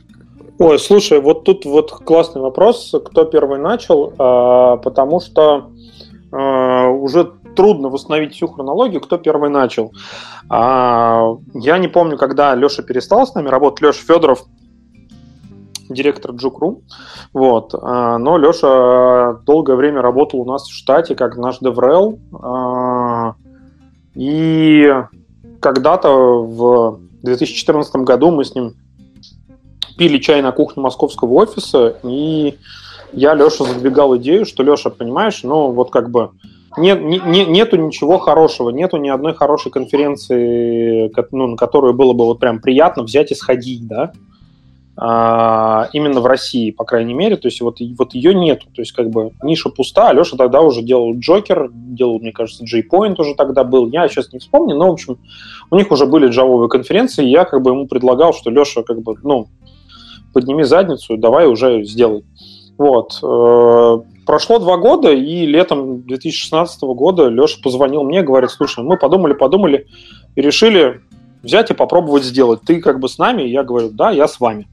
Вот. Он говорит, нам нужно хотя бы три человека для, ну, для первичного программного комитета, и как бы мы запускаемся. Я говорю, когда? Ну, вот в сентябре. А, мы взяли, запустились, и да. Ну, то есть ты все, в принципе, все правильно сказал. Почему? Потому что я к этому времени скатался на разные конференции а, в Европе, в Штатах, и в общем, я для себя не нашел, э, ну, то есть была одна конференция всего лишь в мире, ну, на которую я бы год из года хотел бы ездить э, и слушать то, что там происходит. Это Google Test Automation Conference, но она не перестала, прекратила свое существование в 2017 году. Вот. И как бы после этого стало совсем грустно. Или даже в 2016, я сейчас не могу вспомнить точно. Вот. Ну, то есть, как бы в мире есть реально большой дефицит э, инженерных конференций по тестированию. И есть просто огромный избыток конференций, в которых тестировщики рассказывают об эмоциональном интеллекте, как правильно наматывать сопли на кулак, как правильно приседать в скрам-команде перед скрам-мастером. Ну, вот, вот, вот это вот все. И наша позиция как раз в том и заключается до сих пор, что мы хотим делать конференцию про технические аспекты тестирования. Вот. Про то, как использовать новые технологии, новые инструменты, новые подходы, все новое. Но мы не хотим позиционироваться на людей, мы очень со скрипом там запускаем какие-то доклады про процессы, то есть для, для нас это вот это как в рамках эксперимента до сих пор происходит. Окей, вот. а вот, ну, теперь еще один про вот это начало, да, потому что начало, оно обычно сложное, и оно самое интересное, потому что когда уже процесс идет, вот я, это касается даже там, когда мы пытаемся нанять человека в команду, я спрашиваю иногда, был ли у вас опыт построения ну, проекта, фреймворка, как это любят называть, с нуля?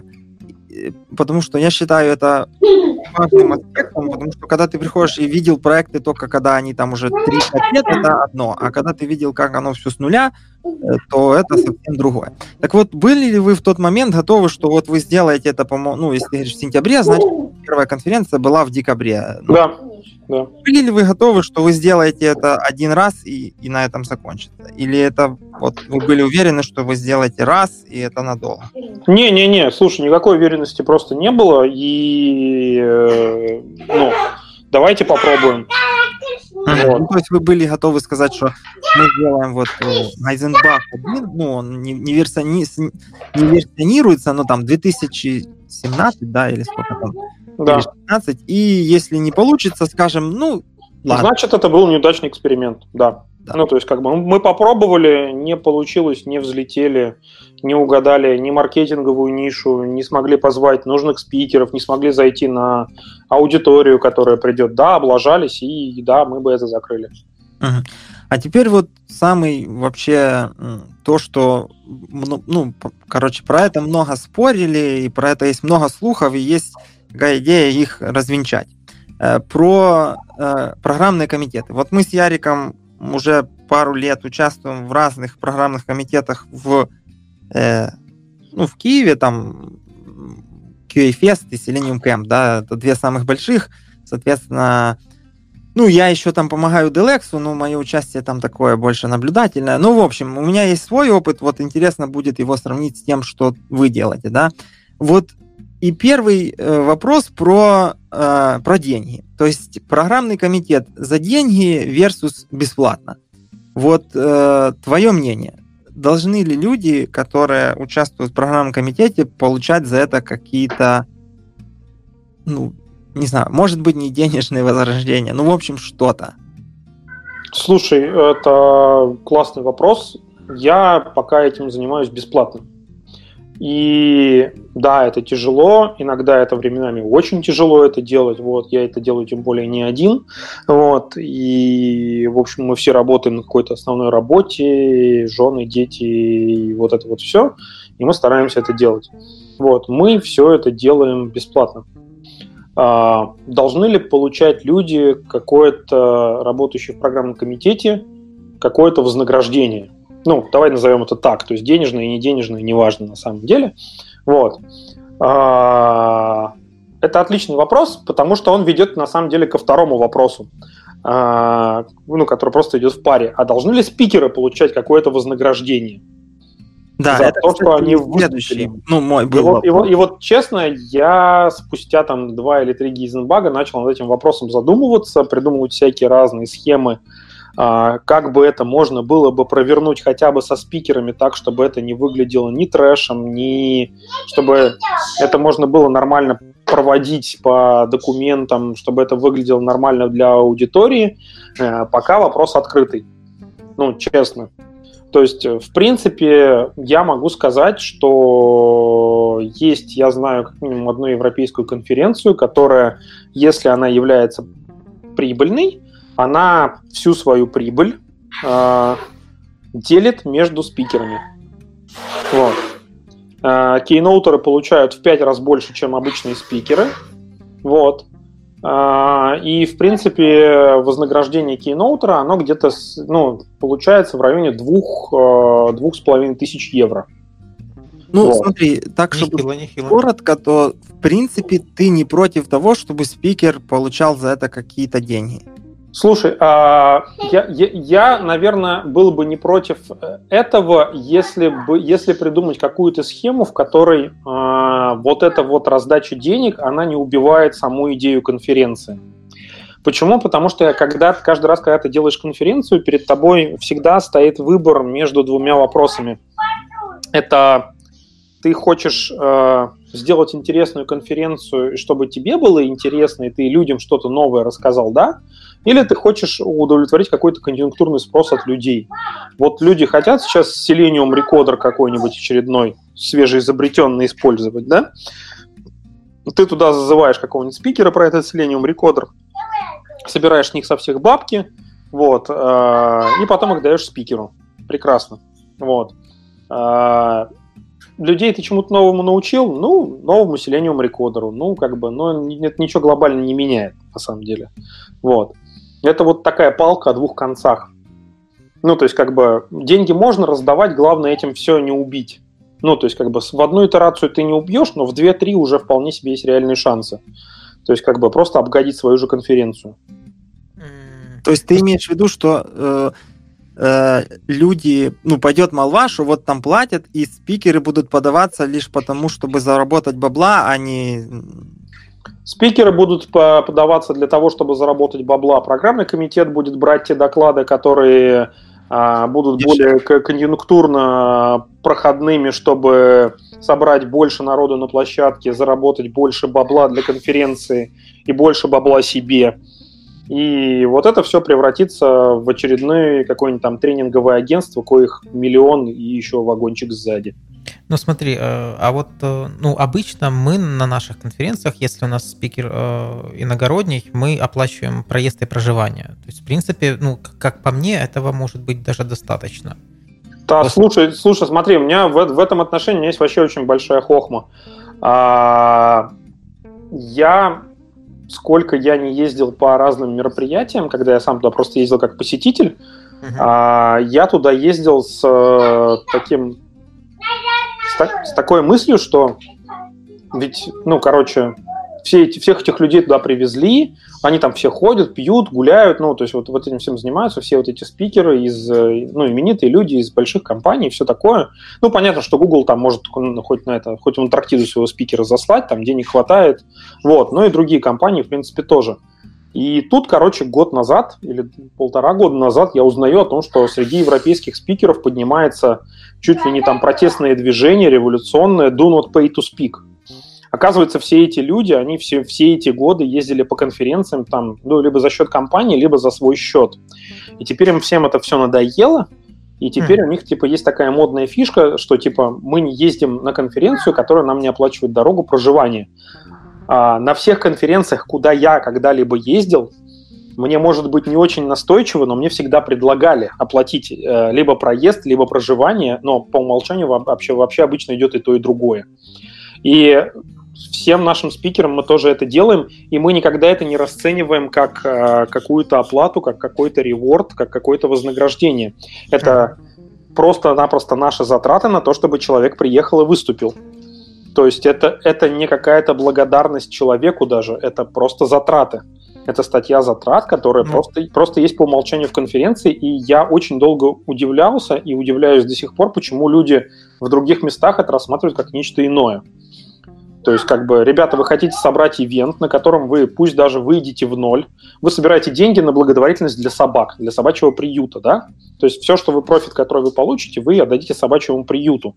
Но если вы хотите, чтобы туда приехали классные люди, у вас хорошо выступили, и к вам пришли другие люди и заплатили вам за это денег, чтобы собачкам потом было что кушать и где жить, то оплатите хотя бы дорогу, да? Ну, то есть это, это ну, не бизнес-класс же вы оплачиваете, в конце концов, и не личный самолет и не пентхаус в пятизвездочном отеле. И ну, конференция ну, у вас в Дубае. Ну да. Ну, а есть... нет, нет, нет, смотрите, да, есть варианты есть спикера, которые ездят там, там. Я не буду сейчас называть фамилии, но у них очень странные условия приезда, но, в общем, как бы есть такие спикеры, это какие-то звезды, и после этого начинаешь очень много думать о том, а зачем они вообще нужны, но это такие выбросы просто-напросто на фоне. Да, так вот, вот я хотел задать этот вопрос. То есть, если, допустим, чисто гипотетически, ну, мы без имен и фамилий, э, абстрактный спикер в вакууме, например, величина ну, давай, вот, величина уровня, там, Саймон Стюарт, если протестирование, там, не знаю, Барух, э, кто там еще есть? Джеймс Бах. Джеймс Бах, э, Болтон, вот эти еще, допустим, э, который пилит .NET э, оболочку для Selenium, забыл, э, Стив, короче, ну вы поняли, да, он поддерживает Selenium WebDriver на .NET. Он там один и бедный. Uh-huh. еле справляется. Забыл, как зовут. Э, ну, я понял, лысый, про которого ты говоришь. Да, да, да. И да. вот ну, вы им, им пишете, например, говорите, уважаемый, вот там, ну, неважно, абстрактный вот этот человек. Мы хотим, вот мы там в Москве, не знаю, в абстрактном городе делаем конференцию, бла-бла-бла.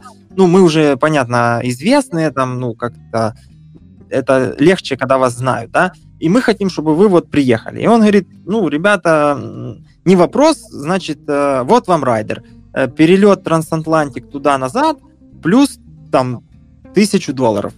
Э, вот вы его... Ну, и он, понятно, вы знаете, что вы уверены, что он сделает годноту, там доклад будет, слайды, все там, все четенько, и вот вы его возьмете или очень сильно подумаете, или сразу скажете, ну, нет. Слушай, ну вот в, в, как только человек говорит, что типа тысячу долларов и вот это вот все, да, ну то есть как бы это вопрос на подумать всегда. Каждый раз это вопрос на подумать. Потому что некоторые люди просто без этого не приезжают. То есть, ну, они, ну, да. они, они просто настолько известны, что ты не можешь позвать их за бесплатно. Потому что э, это вполне нормальное логичное поведение, что есть человек, который достаточно известен, у него есть полностью расписан год а, ну или полгода вперед, и ты хочешь его взять и позвать еще куда-то в эти полгода, да, у него и так уже, в принципе, там забито все этими, ну, этими разъездами и деньгами, которые он за это получит, он уже примерно понимает, сколько он денег заработает за все эти разъезды, и тут ты хочешь быть еще одним из. И либо ты будешь за те же самые деньги, может быть, даже за большие деньги, либо не будешь вообще. Ну, мы это понимаем, он это понимает, и, в общем, как бы каждый раз мы стараемся как-то, ну, этот вопрос решать, ну, вот прям когда нам люди приходят и говорят такое, мы очень-очень долго думаем. Ну, смотри, в принципе, со звездами, которые знают все, более-менее понятно. А были случаи, когда вот просто чувак приходит и говорит, я хочу 100 баксов за выступление, а вы его не знаете вообще, кто это? Да, да, случаи были. Да. У нас не было. Ну, Прикольно. как бы будут. У вас, у вас на настройке несчастные случаи были? Нет, будут. А вот. как вы реагировали? Ну, вы сразу посылали? Да, или... никак, мы просто говорили, что как бы, ну да, окей, хорошо, спасибо, ну, мы промахнулись адресом, давайте, пока-пока. Вот. Окей, а слушай, а ты только в одном э, программном комитете или ты в нескольких конференциях? Нет, я, я в одном программном комитете, я несколько не потянул. Ага. То есть, а сколько занимает времени вот сейчас тебе Гейзенбагом заниматься? Слушай, честно, не могу тебе сказать. Э, вот я никогда не считал. Мы примерно считаем, вот когда мы там суммируем все наши видео из всех наших каналов, это получается, что у программного комитета это где-то 400 часов созвонов.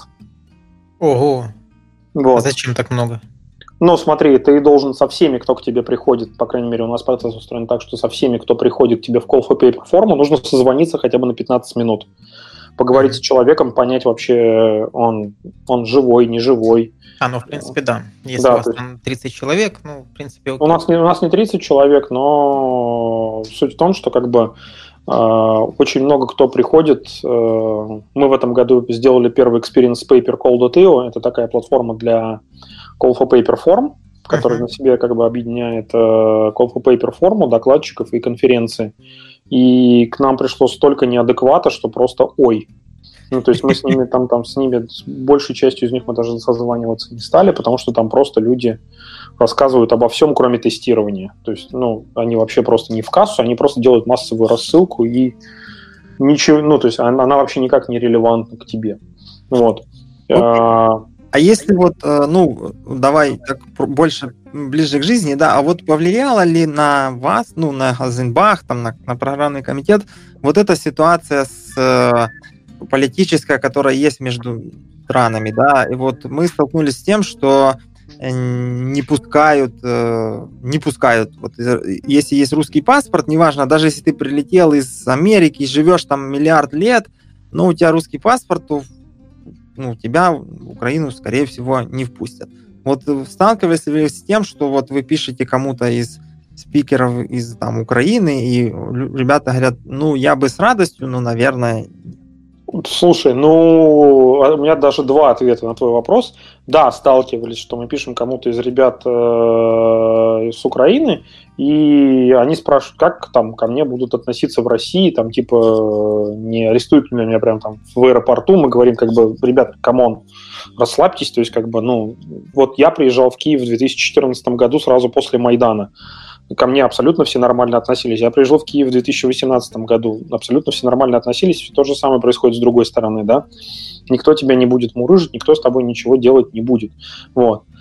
А, это с одной стороны. С другой стороны, второй ответ на твой вопрос. Две недели назад, э, когда вот Ваня Крутов, э, Артем Ярошенко летели на Selenium Camp и их развернули, а, член нашего программного комитета Таня Елисеева тоже летела на Selenium Camp. А, насколько я помню, погранслужба Украины, она в декабре выпускала какое-то там постановление о том, что въезд мужчин с 18 до 60 запрещен. Но Таня у нас как бы нифига не мужчина, вот. Но теперь по заявлениям погранслужбы Украины это уже не точно. Вот, потому что Таню просто не пустили, ее развернули в Жулянах, и она полетела обратно через mm-hmm. Минск. Охренеть, может это потому, что Ваня говорил, что он на Selenium Camp, и у них там Selenium Camp светился красненьким. Всех, кто туда, надо развернуть. Слушай, я, к сожалению, у меня нет бэкдоров по гранслужбе Украины, я тебе не отвечу на этот вопрос сейчас. Вот. Ну, это, но это жесть, конечно. Это жесть, да, и мы тоже с этого огребаем, но как бы стараемся все делать. Ну, то есть в обратную сторону, по крайней мере, я на границе э, знакомых, которые на Украину гоняют с украинским паспортом, ничего подобного не слышал. То есть э, с украинским паспортом в Россию абсолютно все нормально, но вот вся эта ситуация, да, она по нам тоже бьет. Ага, окей. Так, ну что, мы будем, наверное, или не, не, подожди, подожди, тут еще один вопрос смешной. А бывали случаи, когда вам писали, ну, люди говорят, я вам сам заплачу 100 баксов, чтобы выступить на конференции? Нет. Но мы открыты для предложений. Ну, если будут такие случаи, то, в принципе, ок. Или на Гайзенбаге нету такого, как спонсорский доклад? Нет, на, на Гизенбаге нет такой практики, как спонсорский доклад. И по опыту, мне кажется, у Джукруб был какой-то один год, когда такие вещи были. И там просто с первого, с первого эксперимента стало понятно, что народ такую тему не воспринимает вообще никак. То есть э, надо очень четко отдавать себе отчет в том, что то, как происходит конференция у нас, и то, как люди воспринимают конференцию у нас, и то, как они происходят в той же самой Европе, это две большие разницы. То есть в Европе я вот лично был в Стокгольме на GoToConference в 2016 году, и люди абсолютно нормально встают и идут в какое-то отдельное помещение, когда у них кофе-брейк, поскольку там идет спонсорский доклад какого-нибудь Splunk или еще чего-нибудь, где Splunk, по сути дела, продает себя. Вот. И народ там какой-то сидит и слушает, да, потому что он либо анализировал этот продукт для, для покупки себе, либо вообще просто в нем заинтересован, либо просто вопросы по продукту есть. Mm-hmm. Вот. И такой формат, он там, да, даже там он очень ограничен, но он имеет место быть. В России, ну, как-то, короче, и на постсоветском пространстве, я думаю, везде это очень плохо заходит. Вот именно, ну, когда да, контора начинает пытаться продать себя. Потому что у нас и так все про всех друг друга, ну, все знают. Вот и знают не от какого-то официального лица, Деврела, еще кого-то, да, там, пресс-секретаря, а знают от знакомых, которые в этой конторе работают. То есть знают изнутри. Окей. Okay. Э, я думаю, что мы будем потихоньку за заканчивать. Ярик, будешь задавать вот этот вопрос Дудя? Или я задам? Дудя? Ну, тут не совсем от Дудя. Дудь обычно спрашивает, сколько ты зарабатываешь. Но тут вопрос такой завуалированный. А как ты считаешь, какая справедливая зарплата для синьора в тестировании? Э, зависит от того проекта, где он работает. Не, ну, ну имеется в виду, вот, допустим, приходит к тебе в одноклассниках, тренер, и ты ему готов вот он прошел все круги ада, и ты считаешь справедливую зарплату, вот сколько там, в долларах желательно? Тысячу, полторы, две? Я, я, я тебе не могу сейчас сказать в долларах, я тебе скажу универсальную формулу, да, под которую, в которой доллары можно подставлять. Uh-huh. А, хорошая зарплата, а, ну, то есть, как бы, когда зарплата действительно считается хорошей, и почему мы можем привлечь человека, это когда мы ему даем зарплату рыночную, как бы, плюс 20% к этой цифре, ну, примерно в этом диапазоне, там от 0 до 20% выше к этой цифре. Опять же, в зависимости от навыков человека, от его бэкграунда, уверены мы в нем и не уверены, да, то есть, ну, это все результаты собеседования, каких-то заданий и всего остального, да, и мы даем интересные задачи. Вот. А, то есть, тут надо очень четко понимать, что ты никогда не сможешь бодаться с каким-нибудь э, JP Морганом, с каким-нибудь большим огромным банком или типа Goldman Sachs, да, а, по деньгам. Вообще никогда. Просто у этих ребят бабок всегда будет больше, чем у тебя. То есть играть с ними в зарплатную войну нет никакого смысла. Ты можешь брать хороших людей с рынка интересными задачами. Но я думаю, будешь... что у вас будут они гораздо интереснее, чем в том же Да, понимаешь, и, ты, и вот тут ты должен работать, да, ты в процессе собеседования тоже. Вот. Ты должен дать человеку какую-то ну, зарплату не, не ниже рынка, уж точно, чуть выше. Ну, там чуть, вот я обозначил какие-то пределы. Uh-huh. Это лично моя формула. А дальше надо смотреть уже на конкретные места, на конкретные локации. Да? Почему? Потому что там зарплата в Москве и Питере, она как минимум отличается там где-то на 500 баксов. Ну, вот как бы ты просто подставляешь раз, ну, разные цифры вот в эту формулу. Вот.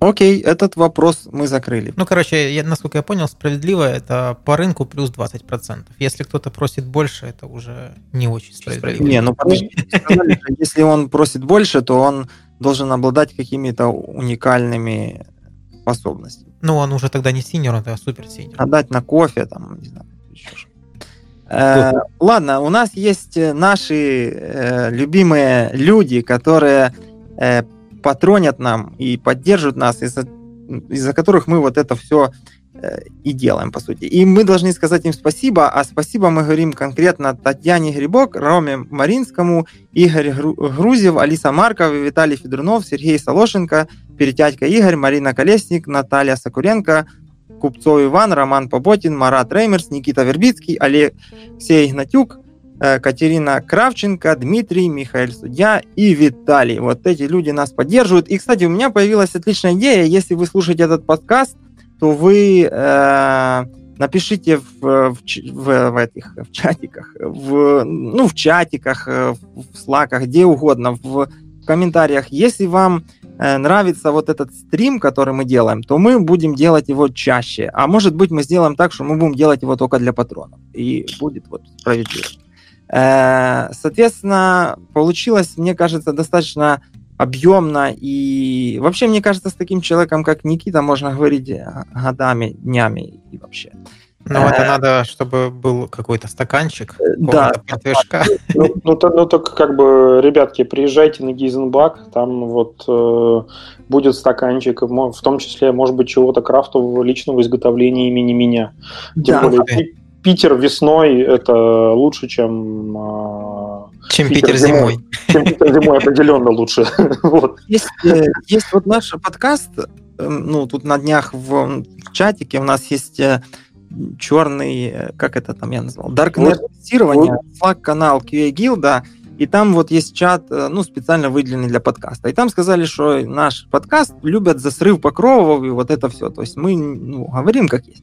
И вот я же на самом... Вот сейчас будет, внимание, срыв покровов.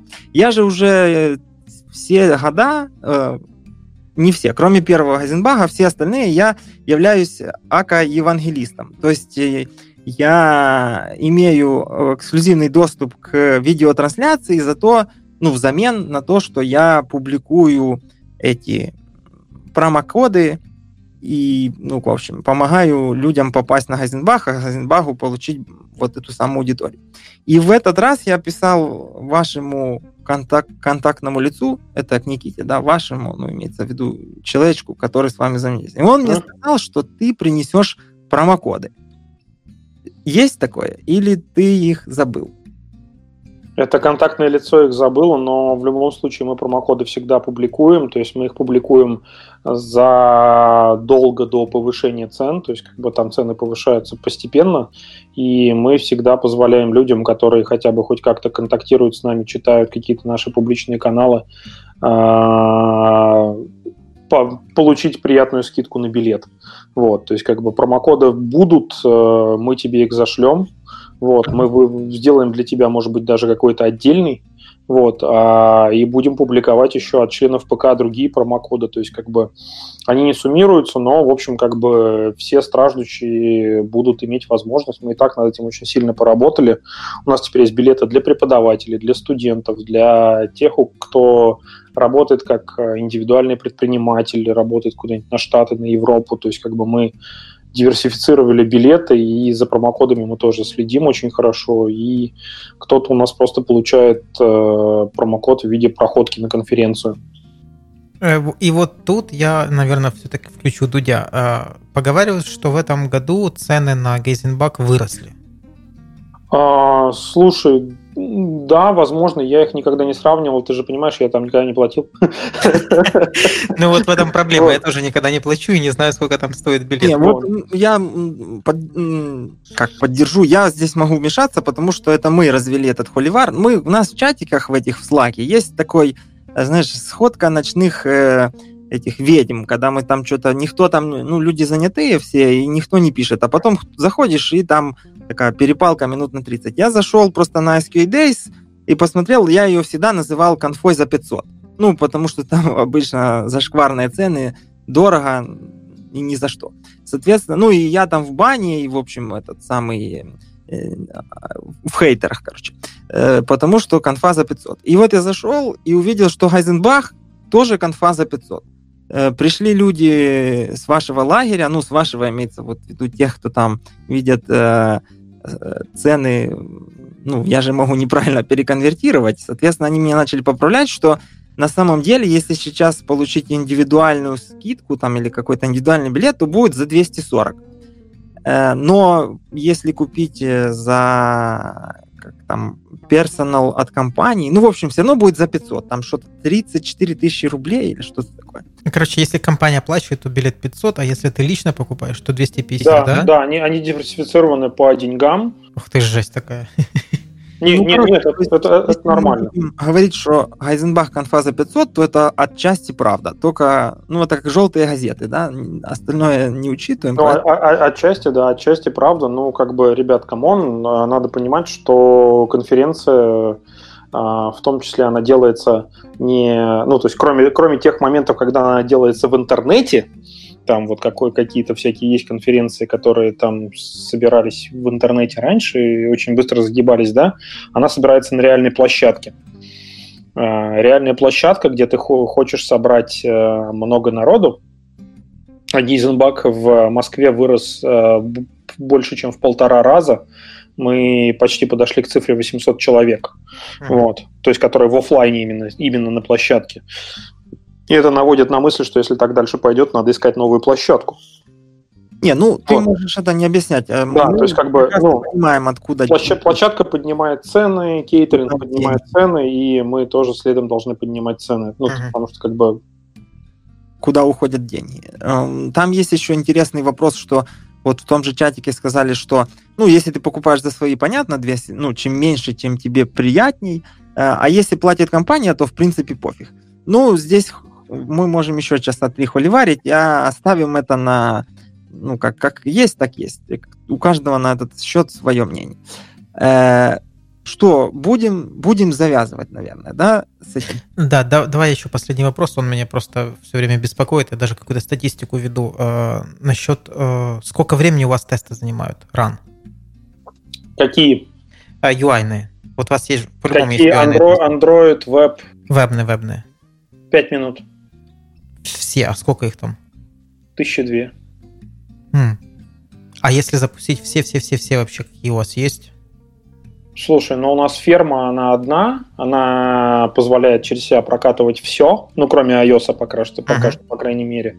Но тест API ни в каких ресурсах, кроме HTTP клиента и сети не нуждаются, а вот ну, с вебом, с Android эмуляторами, там им нужны ресурсы. И наша ферма, вот мой э, коллега Рома Иваницкий рассказывал на Деликсе месяц назад, уже видео должно появилось для, это, для тех, кто участвовал на Деликсе, насколько я понимаю.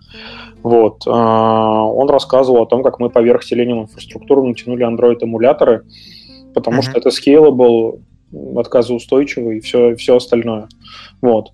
То есть, как бы, ну, Android-тесты в зависимости от занятости, то есть тут надо понимать, что они у нас все гоняются параллельно. То есть у тебя там один запуск там, тестов веба идет, а рядом туда же влетает на эту же инфраструктуру запуск андроида uh-huh. с pull request с какого-нибудь. И они там как бы независимо друг от друга живут одновременно при этом. Вот. А, и в зависимости от того, кто сжирает в конкретный момент больше ресурсов, то как бы или веб пробегает за 5 минут, или Android там за 5-6. Вот. Ну, ну, короче, Ярик... Э... Пять минут, короче, я понял. Серега, а у тебя сейчас какой э, уровень? Пять минут или? У меня? Да, ну, ну ты же там когда-то... Не позориться. Я не буду позориться вообще. 15 уже? Ну, у нас э, много, 20. Но мы... У нас специфичный проект, я вот так скажу. У нас okay, есть много синхронностей, которые невозможно. Ладно, у нас был проект, где 27 часов, поэтому 20 минут это норм. Ну, в общем, ну, как бы, да, но мы над этой штукой работали очень долго, то есть мы начинали с каких-то цифр там чуть ли не под 40 минут, скатывались потихонечку до 15, до 18, и потом, когда перетащили ферму в продакшн, поставили под нее нормальное железо, а не виртуализаторы. Угу. И... Короче, Ярик, после вот этих, вот если кто-то сюда дослушал, то это прям срыв по клову, после этого на конфы перестанут. На доклады не будут приходить, потому что 20 минут и 27 часов чуваки, которые что-то выступают, там, протестируют.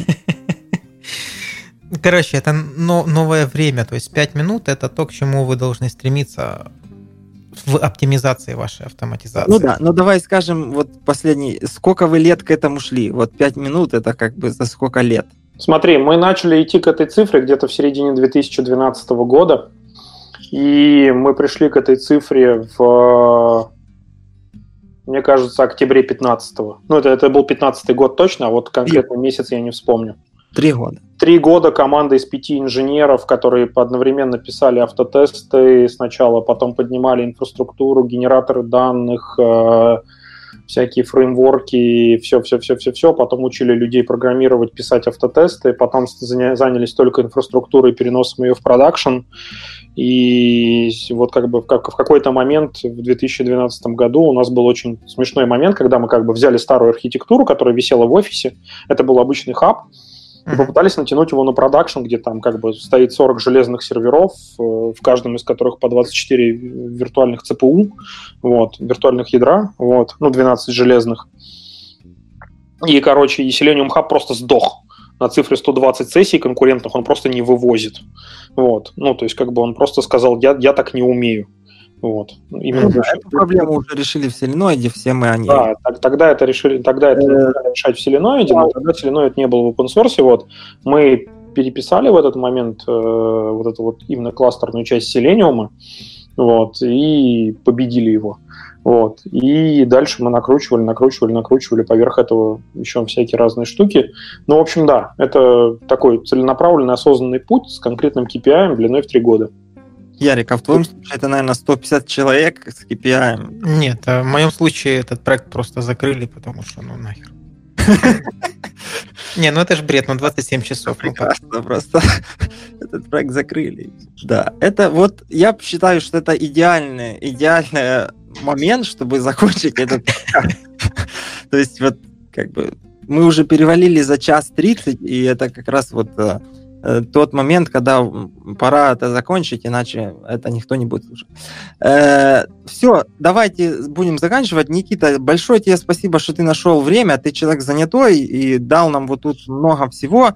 И э, ну, мы всегда рады видеть тебя в Киеве на конференциях, пообщаться. Ну, вот в связи с вот этой ситуацией. Я бы приехал, лишь бы пустили. Все все это не получается, ни нам к вам, ни к вам к нам. Но я думаю, что все наладится, и где-то ну, там... Дима будет в Минске всех встречать. Либо на следующий Гайзенбах, имеется в виду в декабре 2019, правильно? Э, либо э, на Киофесте мы где-то встретимся. Э, давайте попрощаемся. Никита, можешь, как по традиции, что-то сказать светлого, доброго, ну, можно не доброго, что-то вообще. Напутственная речь. Напутственное слово. Не сидите на одном месте, развивайтесь, читайте, смотрите видео, ходите на конференции, рядом, не рядом. А если ваш работодатель плохой и не пускает вас на конференции, поднимите задницу и найдите себе нового работодателя, который будет вас отправлять на конференции. Вот. Научитесь программировать, если вы все еще не умеете. Вот. Слушайте правильные, хорошие подкасты, посещайте правильные конференции. Всем спасибо. Спасибо. Да. Ярик, что ты там? Что ну, там? любите маму, пишите тесты. Отлично, да. Да, мама, вот видите, мама Никиту а, снова мама сыграла. Мама Никиту отвела на курсы, или как там он сказал. Ну, в общем, мама его отвела к компьютеру, привела к компьютеру сказала, Никита, это компьютер. И оттуда Диму мама привела, Никиту мама привела. Вот смотрите на примеры, и не зря у нас, да, пишите, любите маму, пишите тест. Все, всем спасибо, всем пока. В следующий раз мы еще встретимся, услышимся. Э, пока-пока. Пока. -пока. Пока.